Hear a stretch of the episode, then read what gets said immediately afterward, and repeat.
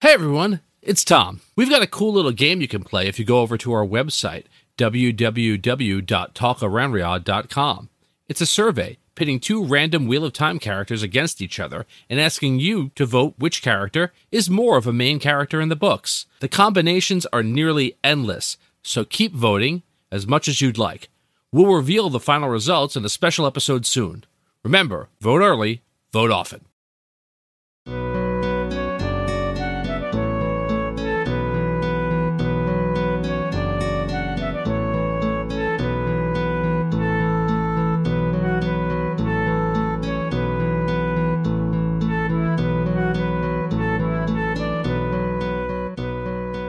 We got three of you here. Is it Jen, Joe, and Tom? Welcome to Talk Aran'rhiod, the Wheel of Time showcast. I am your host, Joe Perry, here with my co-hosts, Jen Isgro and Tom Kokoza. How you doing tonight, Jen?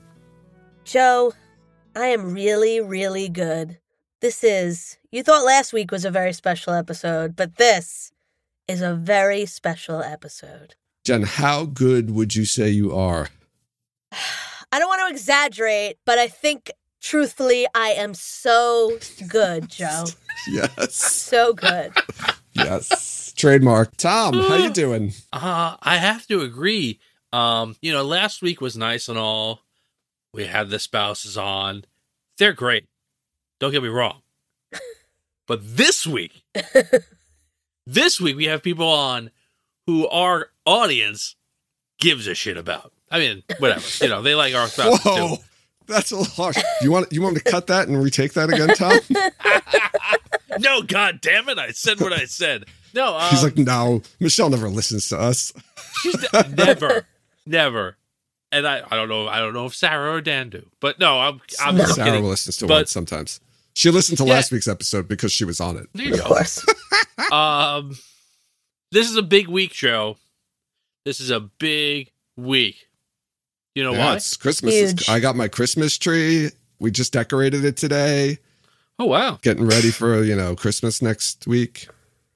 Big week. big week. Yeah, Christmas Guys, lunch at work on Monday. on Monday is Today yeah. when this episode day- drops. day this drops, right? I might be Um, eating already at lunch. You know, I might be at lunch when this drops. This this whole episode is actually just about the fact that Shohei Ohtani got paid seven hundred million dollars to Most play of baseball. most of it deferred. What is it like over a fifty year period or something? No, it's it's the ten years after his contract is over. He's seven hundred million, two million per year during the contract, Because he doesn't need the money. six hundred and eighty million dollars after the contract is over. No, he after he's makes done more than playing. that on like advertising. So Guys. guys, oh sorry, what? Guys, what? People who are listening to this are probably like, "Shut the fuck up and get Yeah, to the I'm like interviews." that. All so let's move on. All right, so uh, big episode for us. We had the opportunity to speak to some of the cast from the television show. We're going to play some some of those interviews for you now. We're actually this is going to be a two parter uh, because we got to speak to. Uh, should I give it away? Eight eight cast members uh, from the show. So we're going to do four in this episode, and then we're going to play the other four in our next episode. So be sure to listen to both episodes because you don't want to miss any of this. Do you guys, is there anything you want to say before we start, Jen and Tom? I'll say it before and I'll say it again later, but thank you for uh, this opportunity. Not to you guys, but to Prime Video. And to the um, and to the actors themselves, and to the and to the people who gave of their time, of course, yes. um, for giving us this opportunity. Because obviously, this is uh, something we very much looked forward to and had a great fun time doing, and it's very interesting. And I can't wait to play them for you guys. First up, we got to talk to uh Nynaeve herself, Zoe Robins. So let's listen and hear what she had to say.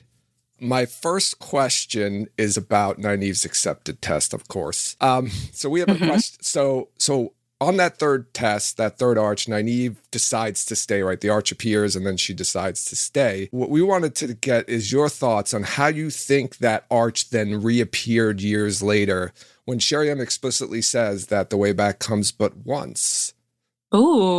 Uh, good question. My understanding of it was that Nynaeve goes through so much trauma and pain and rage that she somehow manages to channel, which supposedly you're not able to do once you're in the arches. So through doing that, that kind of, I guess, broke the the the rules and uh, somehow managed to make the arch appear again. Oh. so I was I was wrong on that. Thanks you for were wrong. There- There's an expression in the fandom that the way back comes but once, except for Nynaeve. Uh, Yeah. it's very true. it's an anomaly. Okay, that's great. I'm so glad to hear that answer. Um, our, sec- our second question is um, Nynaeve and the daughter Heir got to spend some time together this season. So, can you tell us about Nynaeve's feelings toward Elayne and how they developed throughout season two? Oh yeah. Uh initially I think Nynaeve doesn't think much of Elayne. She's kind of just there. And uh Nynaeve has told herself the only reason that she is in the White Tower is for Egwene. So she's not really taking much notice of everyone else, anyone else. And I think they are forced into friendship through both of their Elayne and Nynaeve's um, friendship with Egwene. So there, obviously, there is um, something that they both bond uh, with one another, and that's that's through their love of Egwene, which I think is quite sweet. And it's I I love the chemistry between Nynaeve and Elayne. They're like polar opposites, but somehow they manage to kind of uh, mute each other out and and come to a middle ground of some type of understanding through a lot of uh, you know arguing. that one scene with them uh, holding each other when uh, holding each other's Mhm. hands when Reimer's getting collared was it was just like so quick Oh, and yeah. simple but very powerful. Mm-hmm. Yeah, agreed, agreed. I th- I really, I do really love their their friendship, and Ceara has been a wonderful friend as well, and such a great new addition to the Wheel of Time family. We're really, really happy. It's her. Yeah. Tom, you're on mute. Tom, or we can't hear you. Oh, no. Okay. let's- Okay, I'll I'll ask you. I'll ask you. Yeah, just keep going. Okay, so uh, the relationship between Nynaeve and Liandrin is very well drawn and complex in this season, and it continues to you know travel in different places. So, where do you feel at the end of season two Nynaeve's head at with regards to who Liandrin is or who her relationship with Liandrin? Oh, oh, I'm trying to think of the very last scene they had together. I think the relationship is incredibly complicated. I do believe there is a genuine love and respect there between the two characters, but that is obviously being muddied by Liandrin's um I'm going to say manipulation and emotional abuse.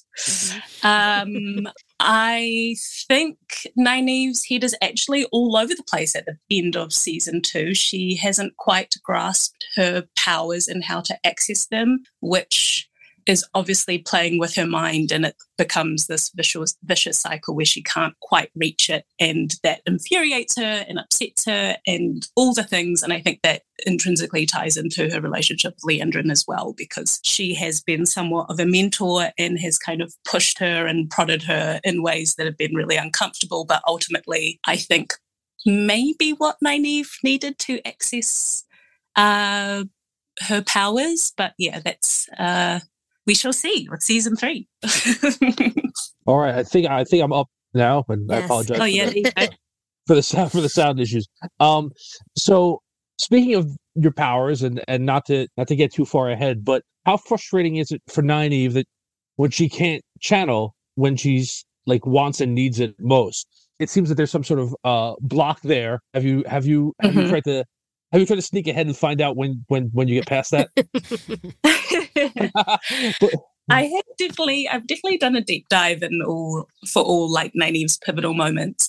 Um, I think it's uh, soul crushing for Nynaeve. Her one um, goal in life and her consistent um, drive for her is to make sure that the people she loves are safe and well looked after. And whenever she can't do that, I think she is a complete uh, crisis of confidence and it, it consumes her. And I think that's where we find her at the end of season two, just completely, um, I guess, like a, a shadow of herself, a shadow of who we believe and know Nynaeve to be. Um, but I hope ultimately that will propel her forward in her journey. I'm curious too. Is it? Do you get frustrated? Are you like, when's Nynaeve gonna break through? Yes, yes, and no. I can understand why viewers might have been uh, super frustrated with that ending for Nynaeve in particular, but it's also nice to be able to show all the sides and, and nuances to Nynaeve. She's not just a um, explosive fire bomb of a person. She is very, very complicated and um, has real emotions. And I think showing that she can't always access her power just humanizes her a, a lot more. And um, yeah, it is. It is nice to show lots of the different varying sides of Nynaeve.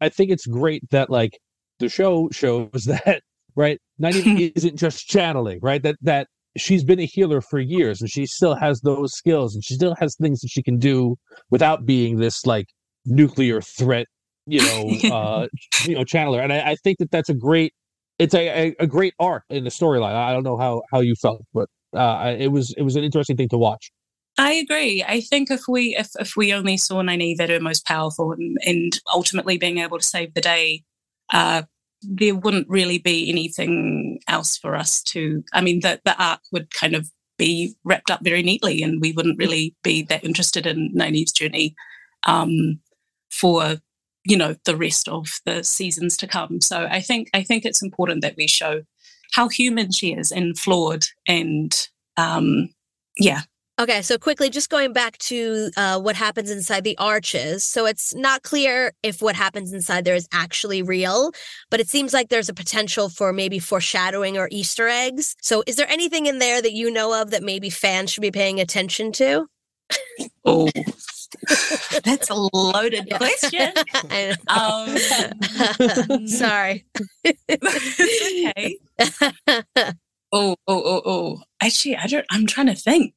I guess for season three, people can just the audience can expect to see more more heartbreak. um, we're filming in South Africa. We're still we've still got a chunk to do. Um, but I think the I think season three is going to be really exciting. I, I hope fans will love it. Yeah, we're really looking forward to season three.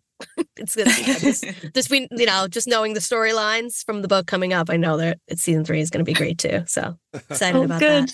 that. Good, good. Um, I have one quick, very short question. I'll get in here before we have to go. Um, so, What? so you seem to be good at both sword fighting, uh, fighting with the sword, and lashing out with the power. Which do you prefer, Zoe? Oh, oh, great question. Um, I guess it depends on the mood that I'm enjoying it, on the day. Um, I think there's something very. Uh, I think channeling is something very. Uh, it's it's a very vulnerable space that I can imagine the characters must be in to access that type of power. But I think also for actors, you have to absolutely just believe what you're doing one thousand percent because you know spoiler alert nothing is happening around you on the day. Um so yeah. So you have to just absolutely go for it and um I, th- I think that the act of channeling is something very beautiful and very spiritual and i Mhm. it's exhausting uh, the days in which we we have those scenes you know you just want to go home and have um a bath and cry but Aw. it's you know ultimately very uh um i think really rewarding artistically so i would say i would say channeling Thank you so much for taking the time out to talk with us. We really appreciate it, and we're very excited for season three. And we're going to rewatch now season two and watch those scenes Yes. in the arches. And try to oh pick amazing thanks for your support guys thanks No thanks for the Thank chat you. Bye. All right. So that was Zoe. Some interesting information we got in there. She was awesome, by the way, which I'm sure everyone listening could tell. So we finally got an answer to the question of how the arch came back. And I was dead set against it being channeling because I didn't think there was anything there that indicated it was channeling. But there you go. Chan- she channeled the arch open just like she did in the books. So I guess I um, uh, concede. Now I think in the book she channels it open on purpose, though, right? Yeah. She- It's closing and So she in like this, blocks it's like it. Yeah, yeah. she channeled. It's kind of like a mixture of like she channeled, and then the arches itself was like, oh, okay, like Yeah. you know what I mean? Like she like didn't overrode the open it, circuits. right? Like the fact that the fact that she channeled made it come back, not that she was like Oh, I see what you're saying. thinking of opening it. You know, just like ha- that happened because of how powerful she is. Yeah. Yeah. Yeah, I, I do think it's interesting that we posed this as like an unanswered mystery, and then like a couple of weeks after, we were like, "Oh, well, here's the answer." Um, Well, we, but who knew? Yeah, we didn't know Who that knew? at the time. right? And I will say, just because she she mentioned that uh, they still had a chunk of filming to do. This this wasn't recorded uh, yesterday or earlier this week. This was recorded a little while ago, so I'm not sure where they are in the filming right now. But I do think it's interesting that like they confirmed that and that it sounds like that there may be hints or or, or something in, in in in that testing sequence that may hint at things that are happening in season three, which I find very interesting. Yeah. Yeah, so right, we talked a little bit about um right, we had our rap party, but that was really just the rap over in Prague and that area. Um and I think um Watt series had reported that there was still some filming to do uh, in South Africa and it sounds like Ni- you know, Nynaeve's character's there, which means probably Tanchico, I'm guessing, is what South Africa is they're they're using for, Yeah. or at least that's one of the Mhm. sets that I'm, that it's likely going to be. So, I mean, that's what we were speculating. So this kind of, I think, adds a little bit more credence to that. So makes sense to me. Yeah, Yeah. I think hopefully uh, you guys listening got a lot out of that. I think there's a lot there to parse through. I really enjoyed that interview. Yeah, like she mentioned, she did. She's already done deep dives of all Nynaeve's pivotal moments. Yeah. So it sounds like she knows all the big beats that Nynaeve's going to hit in the future.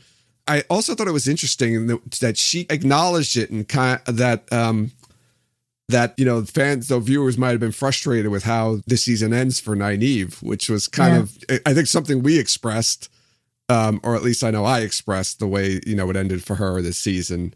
Um, so it's interesting that she kind of was had that pulse, you know, like she either either she felt it when she was filming or whatever when they were creating the episode, or she's you know been on social media or whatnot. I don't know which one it is. Yeah, but I Um, think I do like her answer too, and I think it's Yeah. it's a really astute, you know, storytelling observation. Like if she's just constantly like at the end, like here's a super explosion, like it becomes okay. Well, we know Nani's going to do that at the end of every season, Yeah. right? And like now it's now now all bets are off. Who knows if she'll be Yep. able to like actually get out of any situation that she's in? And I think it's a great way of of undoing what happened at the end of season one, which is like just put Nynaeve in front of every army and she'll blow them up.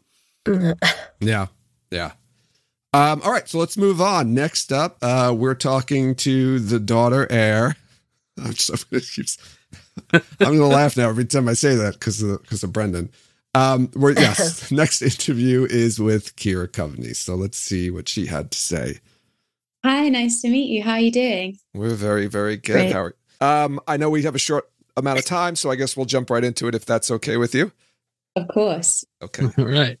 Elayne comes into this season as a new character, but pretty much immediately becomes a, a major player on the show. So, how does it feel for you as an actress joining in with an already established cast?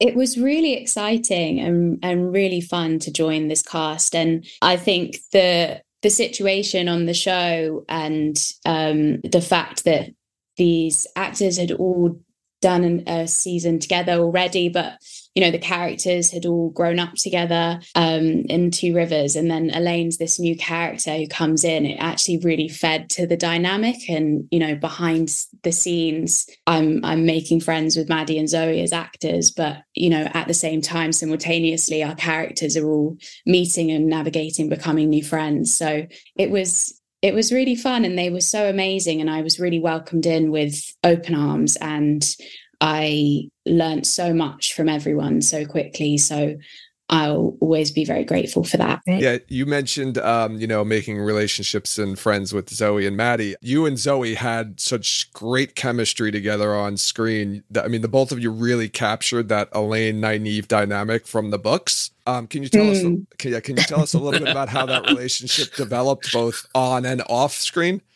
Yeah, it was my favorite relationship to play on the show. It was just so fun to kind of explore this dynamic between these two characters. They bicker like sisters, they have this underlying respect for each other, but at the same time, just absolutely get on each other's nerves and each one of them think they're in the right and it was just really fun to kind of really play with that and really push each other's buttons and um, explore what that relationship is and to slowly start to kind of allow that respect to come up and and show their like understanding and for each other kind of start to grow. Um so yeah it was it was a lot of fun and you know behind the scenes um zoe and i are really close and she has been so amazing in welcoming me to the show and um i've learned so much from her and yeah it's just been so lovely to not only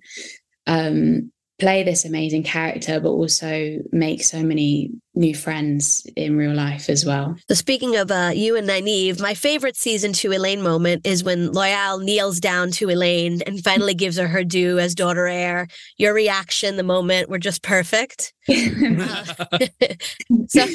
How much backstory were you given beforehand about what being the daughter heir of Andor means for Elayne? I I had a meeting um, with Rafe where he really talked me through it, and I I also uh, delved into Eye of the World and um, a couple other books as well, and really explored like and really investigated what what Elayne's world looks like before we meet her in this season because when we meet her, she's very much actually a fish out of water. This is a very new situation for her and and not what she was how she was raised or her usual surroundings. So it was really important to me to really understand that dynamic. And um, Rafe really helped me with that as well as my own research. Um, and yeah it was it was really exciting to play her at a time where everything is so new and she she isn't kind of in her comfort zone. And i love that moment with loial as well because it's she's been very deprived of those moments I think. you know it's been a long time and she's used quite used to them. So it was like a moment for her to kind of jab at Nynaeve and yeah. be like you know this is how people treat me. Yeah Oh, I love that. Oh man, I'm gonna go. I'm gonna watch the scene when we're done. Yeah, I love it. All right, so, um, all right, so I think uh, the show and and your performance does a great job of showing like the different aspects of, of, of Elayne's personality over the first few scenes the first couple episodes. Um, what is the impact of, of, portraying the various facets of a character early on in, in, your understanding of that character? Right, she's not a one note right away. Like you see a bunch of different stuff there. How, how does that wait, what's the process through that? I guess.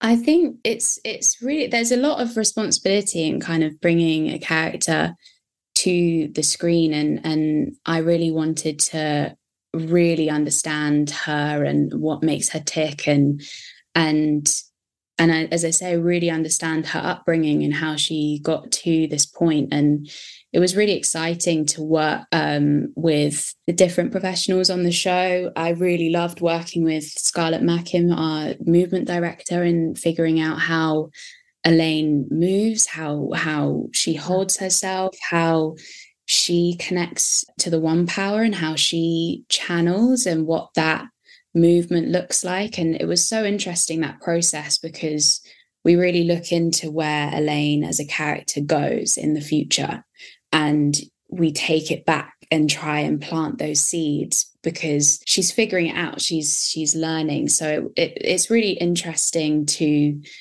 really go forward to go backwards and see where in the performance and in bringing the character to life you can really plant the seeds of the future um, and really explore what that that is and and explore how she she finds the place that she ends up being in.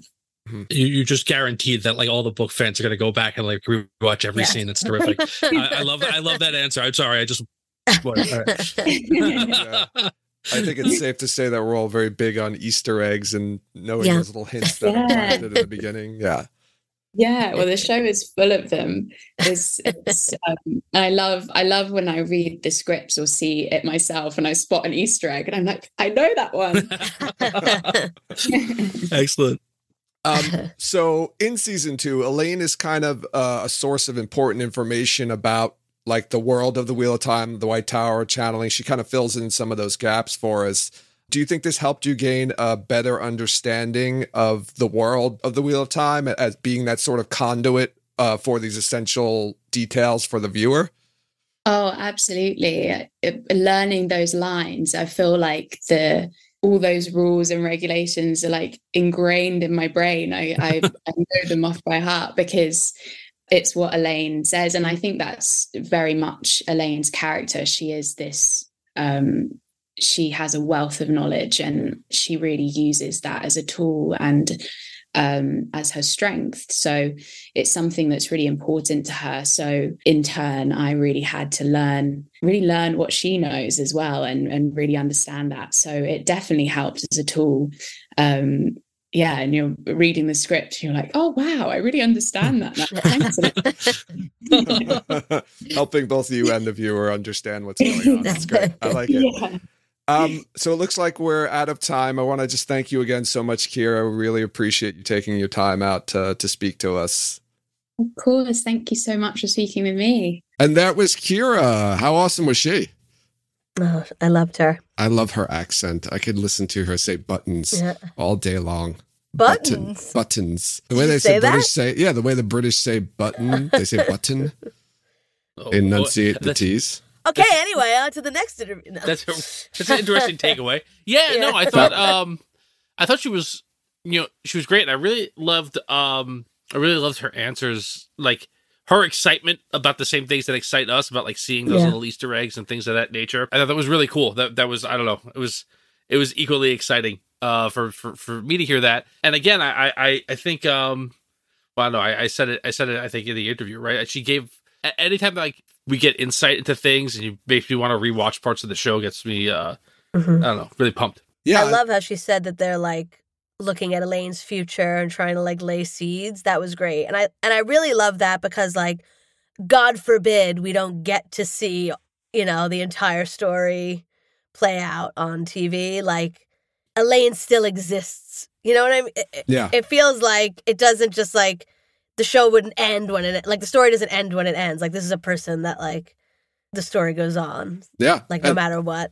And she talked about like the the backstory of Elayne, right? She had to kind of understand mm-hmm. like who Elayne was, and I mean, I imagine some. I, it, it was interesting because she said she looked at Eye of the World there's a bunch of scenes in there that don't happen in the show. So uh, it was interesting that she she actually had material to pull from that took technically events that would have happened prior to the yeah. the the second season that she I guess got to use to kind of shape the character, which I thought was interesting for her to be able to do.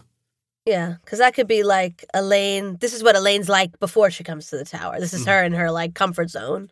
Yes, right. And this, is, gets- this is like the strict the strict world that she like is forced to live in, the relationship that she has with her brothers and her mom and, and Elaida and all that. And uh yeah, I thought I thought that was really it was really good. And I and I love uh any reference to the fact, you know, Rafe has said that uh, I think multiple times in interviews about how like they're adapting this series and that's how they're looking to do this. This is not an, an adaptation of a book or this book or it's like this is the series and we're looking to do that and the fact that like that isn't just in the writers room but in the way that the actors have discussions about their characters and are preparing for the show like i think that really shows that that's an ethos throughout the production.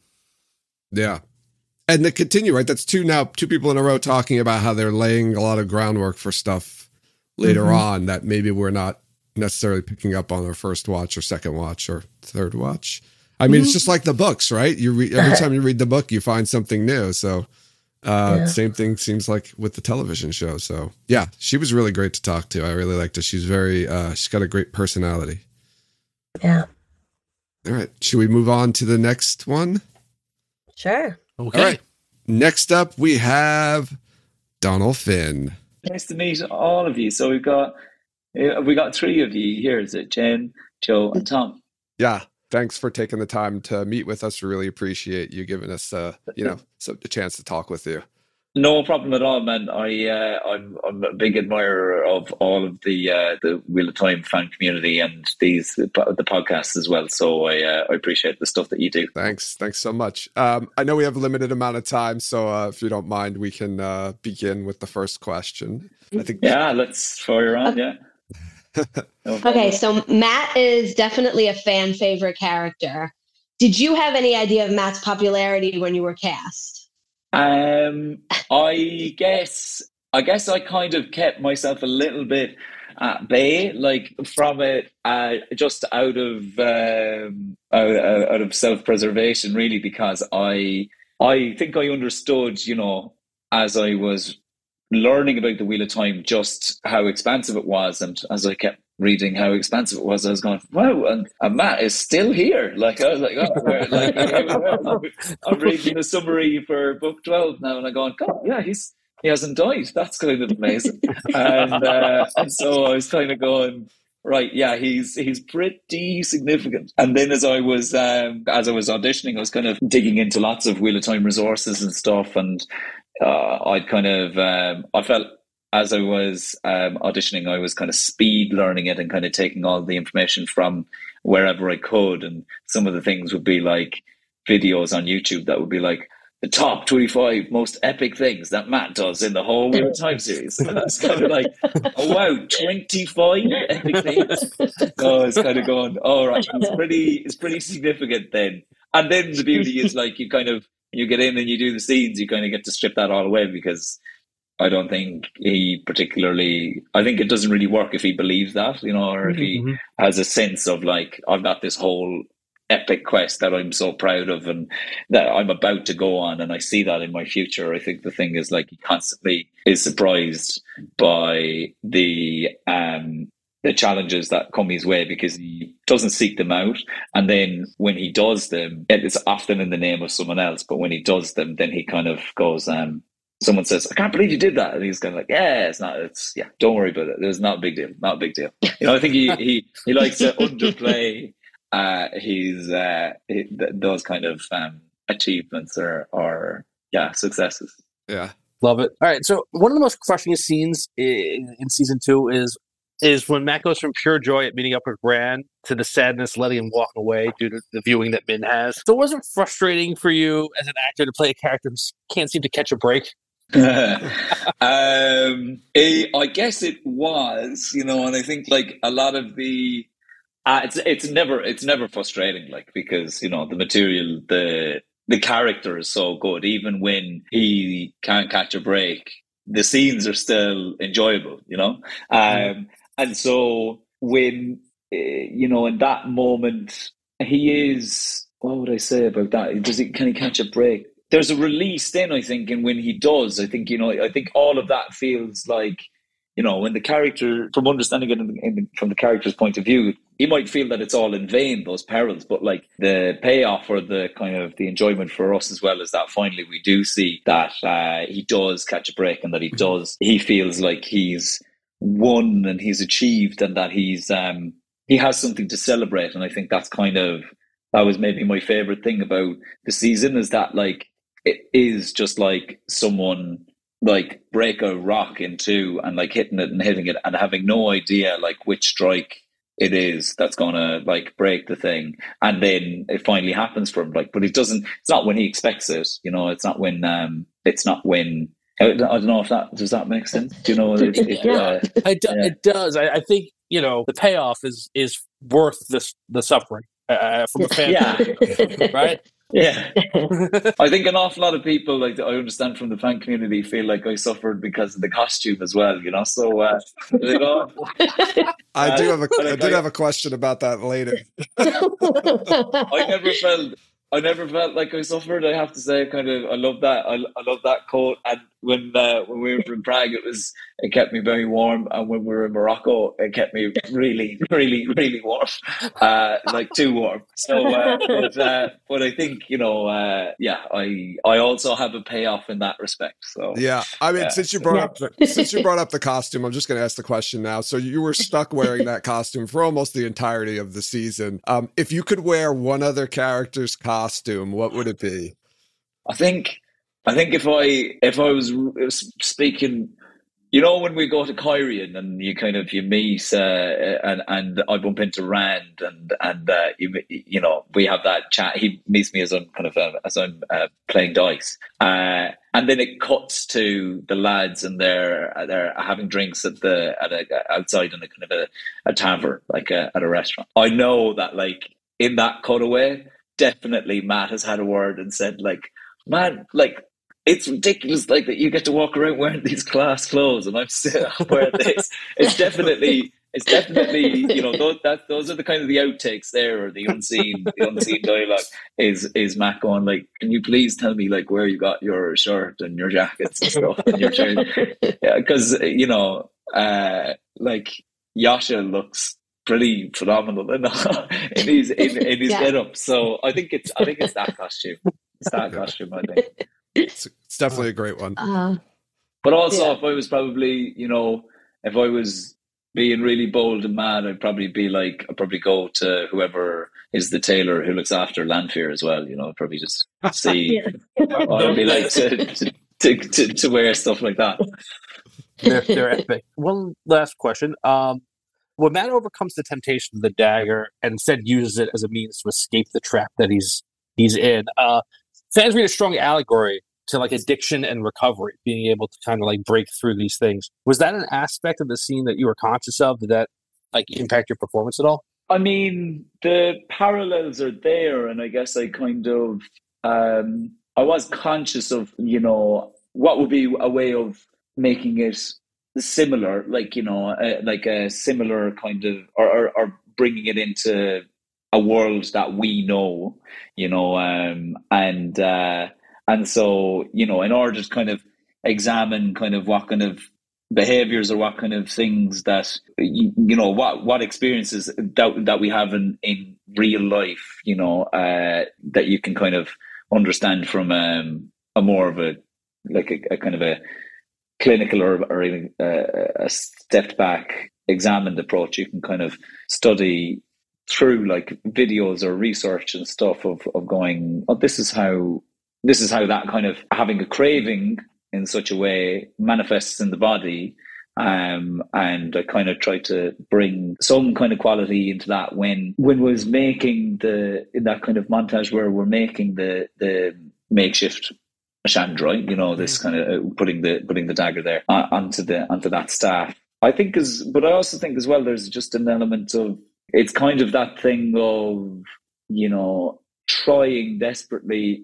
It's like it's like you're working with a magnet or something because there's times where you're being like pulled towards it and then but your instinct is you're trying to repel against it and it does make this kind of good tension and um uh, like that that is a that kind of parallel with addiction is there in kind of in the way that Robert Jordan has written it. But I, you know, I think you can change that word to anything like kind of obsession or craving or desire and stuff. And I, um, and yeah, so that you know, I swapped it out so that I feel like I could relate to that more. You know, you know, I, like uh, something. The idea of being obsessed with something and and and that it being almost compulsive, you know, uh, is was like maybe easier to kind of connect with her. Yeah. yeah. Uh, well, thank you so much, Donal. Looks like we're out of time. We really appreciate you, you know, taking the time to talk with us again. We're big fans. We're very excited for season three. We know we've got some time now, but we're, we're waiting, ready, and excited. Thanks a million. Thanks very much, Daz. It was really nice to speak with you and to meet you. Thank you. Thanks. Right. Oh, that was great. Um, uh, do we do we talk about the elephant in the room? The Ashandarei in the room. The makeshift Ashandarei. I wish I, I, wish everybody could see could have seen Joe's eyes when he said makeshift. yeah, I think I think, like, I think both of us the eyebrows yeah. just kind of went right up to the hairline. Um, uh, I can't believe two of our unsolved mysteries from uh, well that, that doesn't uh, solve anything uh, he says a makeshift think, ashandarei i think he, i think i think a makeshift Ashandarei, and the way that he says it very strongly indicates that an actual Ashandarei yes, okay, appears on okay. the show. Yeah, which, which I believe. Which, well, I didn't, and I argued okay. in that episode oh, that that, that, would... that this thing that he makes in season two ends up being the only one. Somehow it may get changed, the evil may get taken out of it, but like that's it. And this really indicates to me that an actual Ashandarei that's not made by him in a room may appear on this show. I think that's uh that I th- I mean whatever. He doesn't exactly say that, but that's what I heard. Me too. I thought you were trying to say you were right. That's why I was No, no. immediately arguing with you at first. Jen- but- No, can't yeah. I, I, I, again, those that's one of those things where like if I'm right, I win, and if I'm wrong, Yeah. I win because it's still awesome. Can I say I, I loved all of his answers, the the the Mhm. The enthusiasm and like the thought that he put into every question that we gave him was really appreciated, and I loved his insight into Mat as a character and how Mat approaches the crazy things that he does. Mhm. Yeah. And I love that he Uh, uh, calls them the lads when they go out for a drink. Yeah. I, was- I don't know. I was just like, oh, I'm from a different country. Uh, Yeah. Lads. Yeah. That's, I would I say love that. listening to everyone's accents so far. Yeah. They've all been wonderful. Well, everyone we talked to had accents, so we got Not Not that lucky. many people that don't. No, to us. We I mean. have accents. to yeah, so I them. was like, No, they're I, like, I meant. we don't have any accents. Only we they sound do. normal. what are you talking about? Do- next up, we talk to the daughter Rhea. the daughter. Hey, yo. Uh, um, I love how he brought up the costume. Like I, I had the question, I had that question like further down, and then he brought up the costume. And I was like, I gotta ask this question now because he brought Yeah. it up. He was Um, very thoughtful. We had we didn't get to a- ask a lot of the questions, but I yeah, like I agree. He was like very deep in his answers. He was good. Yeah. And I like, I was surprised about his description, you know, when you asked the question about the dagger and addiction. And he was, it seemed like he took it a different way, but like obviously something similar, like he, like he said, obsession or Yeah. cravings or whatnot. So I, I thought that was an Yeah. interesting answer too. Like he described it like, like a, like a magnet, like a magnetic, uh, uh Yeah. pull towards it. I, I always enjoy any kind of like answer that gives a little insight into like the process that someone goes through to get to their end result. For him to talk about like he looked at like how people who are addicts like their body language and how they deal with that and he tried to mirror that. But like presumably he doesn't have really any experience with that. So he Yeah. moved on to something that he felt he could connect more with, with that obsession to like really get in the emotional space that he needed to to to get to those scenes, which I think were terrific. Oh, I I I, I really enjoyed that interview. I hope everyone listening did as well. Yeah. I think a lot of the cast and is like utilizing that movement coach. I feel Mhm. like I've never thought of that as being a thing until we started talking about this show, but like the channeling and this possibly and then there's another interview coming up where someone else describes like thinking of how a body would move in space, feeling a certain way. It's just like it's very interesting like to think about that that's somebody's job to like bring that out of you. I know that's kind of crazy. Like when Ceara was talking about it before, I was thinking more of like the channeling, right? Because we heard about movement coaches and they talked Yeah. about it with the channeling before, but she kind of brought it into like, well, this is how like a princess would like walk and stand. So she had to, you know, get that kind of, uh, you know, posture, so to speak, down. And I'm sure the movement, you know, she said that the movement co- coach helped her with that, which Yeah. I didn't even think about that part. I was always thinking about the channeling portion of it. So, shall we uh go into our final one for this this Let's episode? close it out. Let's do it. close it out with uh Sister Strongjaw, Kate Fleetwood. Hello, how are you all? Very good, very good. Great. Doing well. Good. Um, good. I know we have a limited amount of time, so I guess we'll jump right into it. I think Jen. Okay, so our first question is In season two, it's finally revealed that Liandrin is working for the Shadow. So, how did you balance your performance to keep viewers guessing, knowing this was her path all along? I don't know. I just think you just play the moment, don't you? You just play. You don't when you play a character, you don't play the end. you know, you don't ever play the end. You just play the now. I mean, of course, it, the end is subconscious and sub and and is behind you, and but you you have to play the the moment, and so you have to play. You have to play with the person you're playing with. And I mean, we all have a sort of tapestry of history and projections going on as human beings. And so you, not that the Argers are the Aistar are human exactly, but, but you know, it, you don't play the end. That's all, that's the quickest answer I can give you. Mm-hmm. You play in, in the moment. Great. So one of the biggest Mm-hmm. surprises in season two, especially I think for book readers, is that Liandrin has a son, and it's implied that that's weighed heavily on her decision to join the Black Ajah or Yes, it was- influenced to me as well. so that was going to be part of my question was do uh, you know say, say that again. I missed. What I was going to ask is do plot twists like that surprise you as much as it surprises us and and do you feel that that having a son humanizes Liandrin and makes her a little bit more of a sympathetic villain? Yes, yes. I mean, but it was yes. It, I mean, to be honest, it was a surprise to me when I first read those scripts. And so, I mean, I knew there was a man in North Harbour, but I didn't know wh- where that what that was. as, as the fans and you guys didn't know either. So, but it made huge amount of sense to me. It was really, it was like a ping moment. It was really, really clever. I thought of the writers because it's not about. It's about it because she has a responsibility, and it's not a. It's not you know. It's not. It's not a partnership that you know or boyfriend or something. It, it, it's a responsibility and a duty of care. But of course, that gets compromised when she meets, you know, Lanfear, who she's petrified of. Oh yes. So, um, um, did you think you that? know, that that was a really interesting scene to sort of. Sorry. No, I'm sorry. I think we're a little off sync. Go ahead. Uh, well, I'll carry on. I'll, I'll carry on. Is that yeah? Okay, it was it was interesting to there's a sort of flip in that scene when Lanfear takes the the route of of you know killing her son. Um, because I was, you know, the sort of the, the mixture in that feeling is, of course, you. I don't want my son to die, uh, but I know it's the right thing to happen, and also I'm absolutely petrified of. So it's a really complicated, you know, you're under duress at the same time as feeling emotional and trying to hide that, and also losing your son, and it's a really complex thing. And of course, it's also a free, a freeing thing which he feels guilty about. So it's really knotty, isn't it?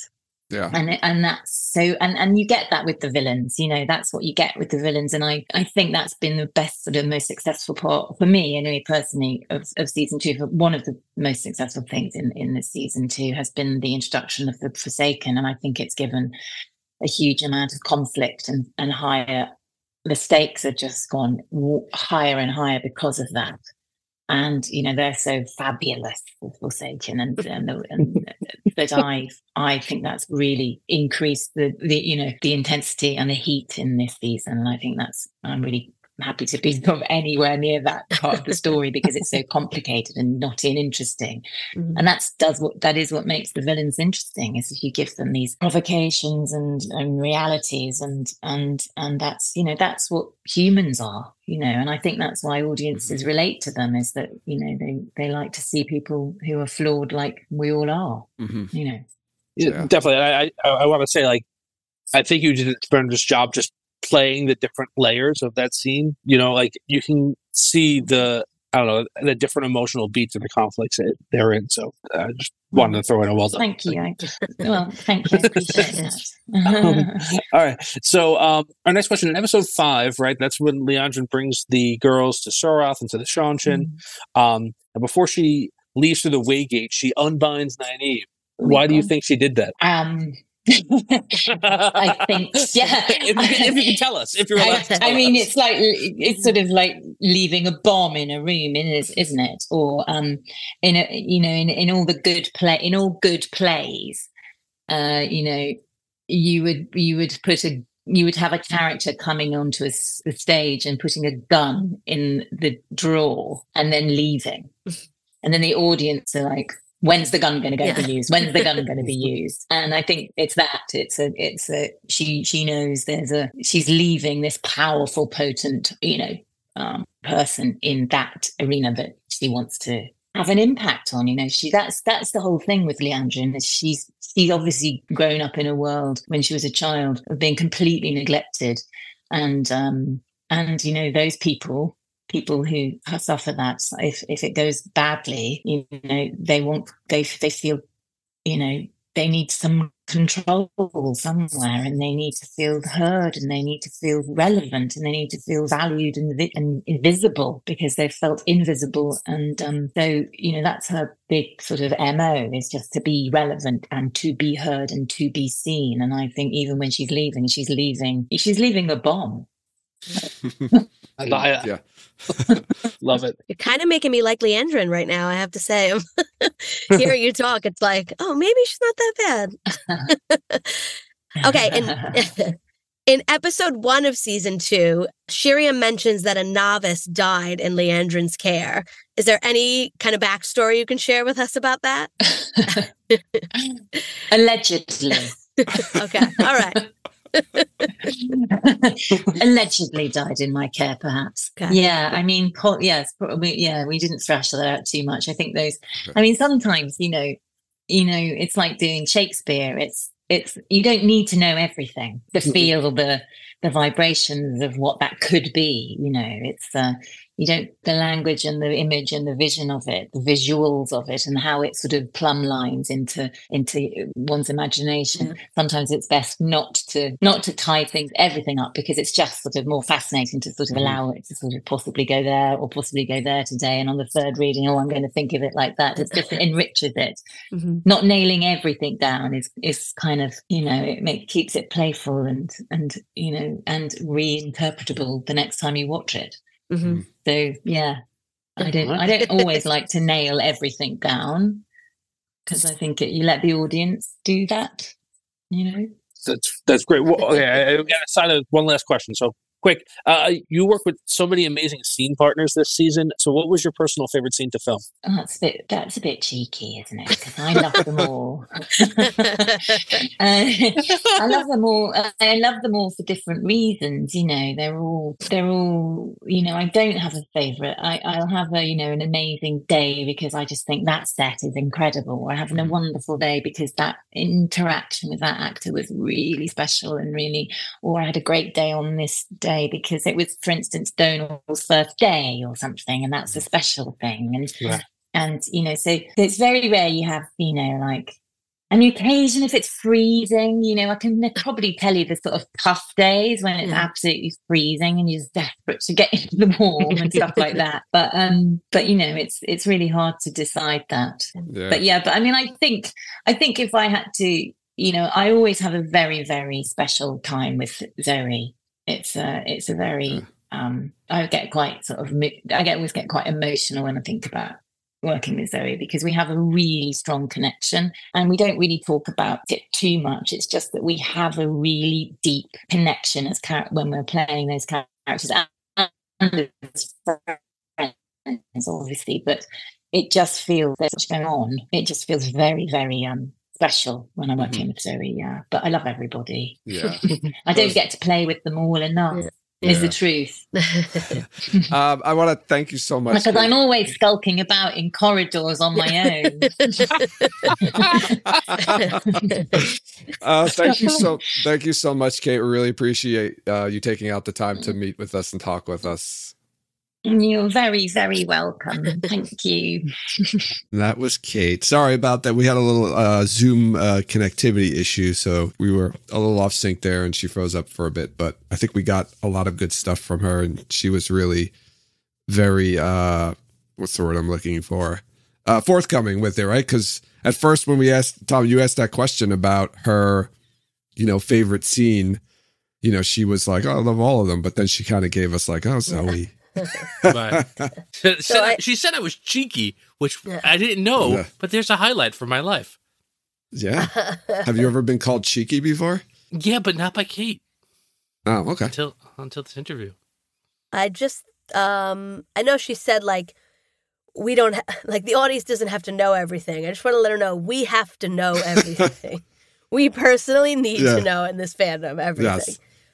Um but I do have to add that at the very end of the interview, and you don't hear this because Joe and Tom had just signed off, and I swear to God this happened. She said, I've listened to a few of your episodes.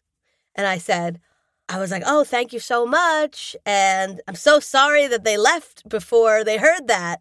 And then because of the connection issues, I couldn't tell if it was the connection issues or she was, it was just like dead silent. So I just went, okay, bye. but I was like, ah. I know that's what I get I for wish we got that, leaving yeah, so leaving the nice. Zoom.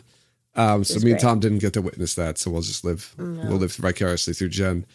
Uh, that I trust Jen. I'm sure it was. It's in my brain forever. Oh no, I'm not saying Yeah. It didn't happen. I'm just saying we won't. We don't get to experience her saying that to us. Like Jen Guys, did. right after you logged off, Rafe jumped in and he asked me to come to Prague and be on the show. He was reading Can me you some of the believe it? scripts for season Yeah. three. oh, I went way too far. I'll never believe that. Um, so I I love the the novice alleged. She's like allegedly Yeah. died in her cast. She pointed that out, which I thought was funny. Um, and and the point that she said no, there was no backstory to that because, like you said, Jen, you know we have to know everything. So, but it was good to know that like this isn't something like this isn't an Easter egg or some sort of foreshadowing. It's just something they threw in there, I think. Um, and they didn't really add any backstory to it, so there's nothing there really.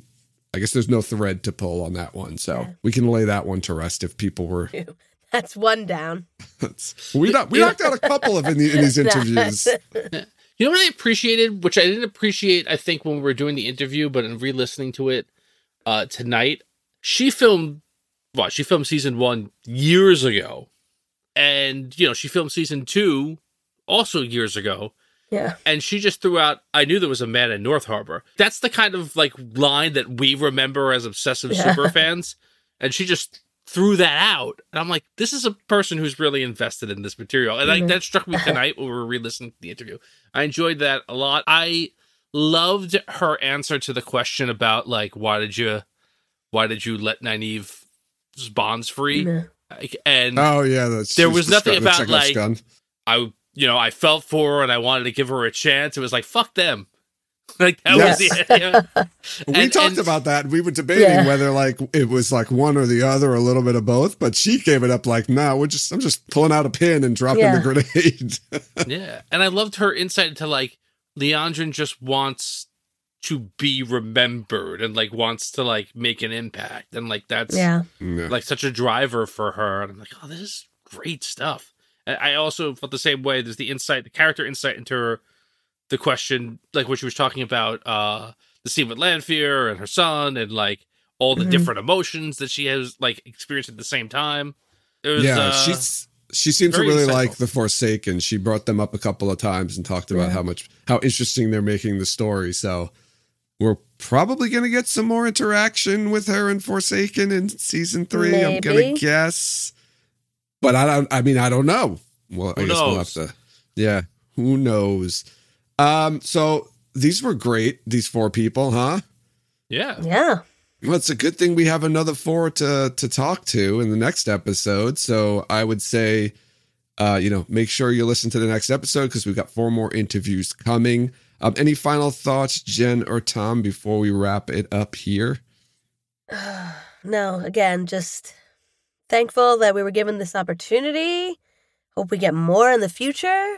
I mean, we said it, I think, a few times in the interviews themselves, but it sounds like we need to go back and rewatch season two Yeah. again because there are things we missed. Yeah, So- I, I would I would go back honestly because I feel like whatever. There's me. I'm gonna wa- probably rewatch the whole thing. Like I'm taking off during the the uh the winter break, Christmas Christmas break for the kids and whatnot, and uh I'll sneak some time to kind of rewatch the whole season. I think there's a lot in there that we may not have necessarily realized were breadcrumbs. Yeah, and I think uh, I was thinking the same thing. Like it's the perfect time for a rewatch over the holiday break if people are taking time off or you're going to be off visit, you know, visiting family or whatever. Uh, maybe Get try to involved. get some of your family to watch. Get them to watch. Yeah, yeah. I think that's what I'm going to try to do. Get them to watch, Um, then have them listen to our show. Right? It's everyone wins that way. Yeah. All right. I want to remind everyone to follow us on social media. You can follow us on Twitter, Instagram, and Facebook. Join us over in Discord to continue the conversations there. We also post our episodes on YouTube. So check out our YouTube page and be sure to like and subscribe there. Rate and review us wherever you listen to podcasts and check out our merchandise and Patreon pages to support us that way. We've got a lot of cool stuff on our merch page, and we've also got a lot of great perks on our Patreon. So check those out. We really appreciate it if you support us. Final words? Seven hundred million.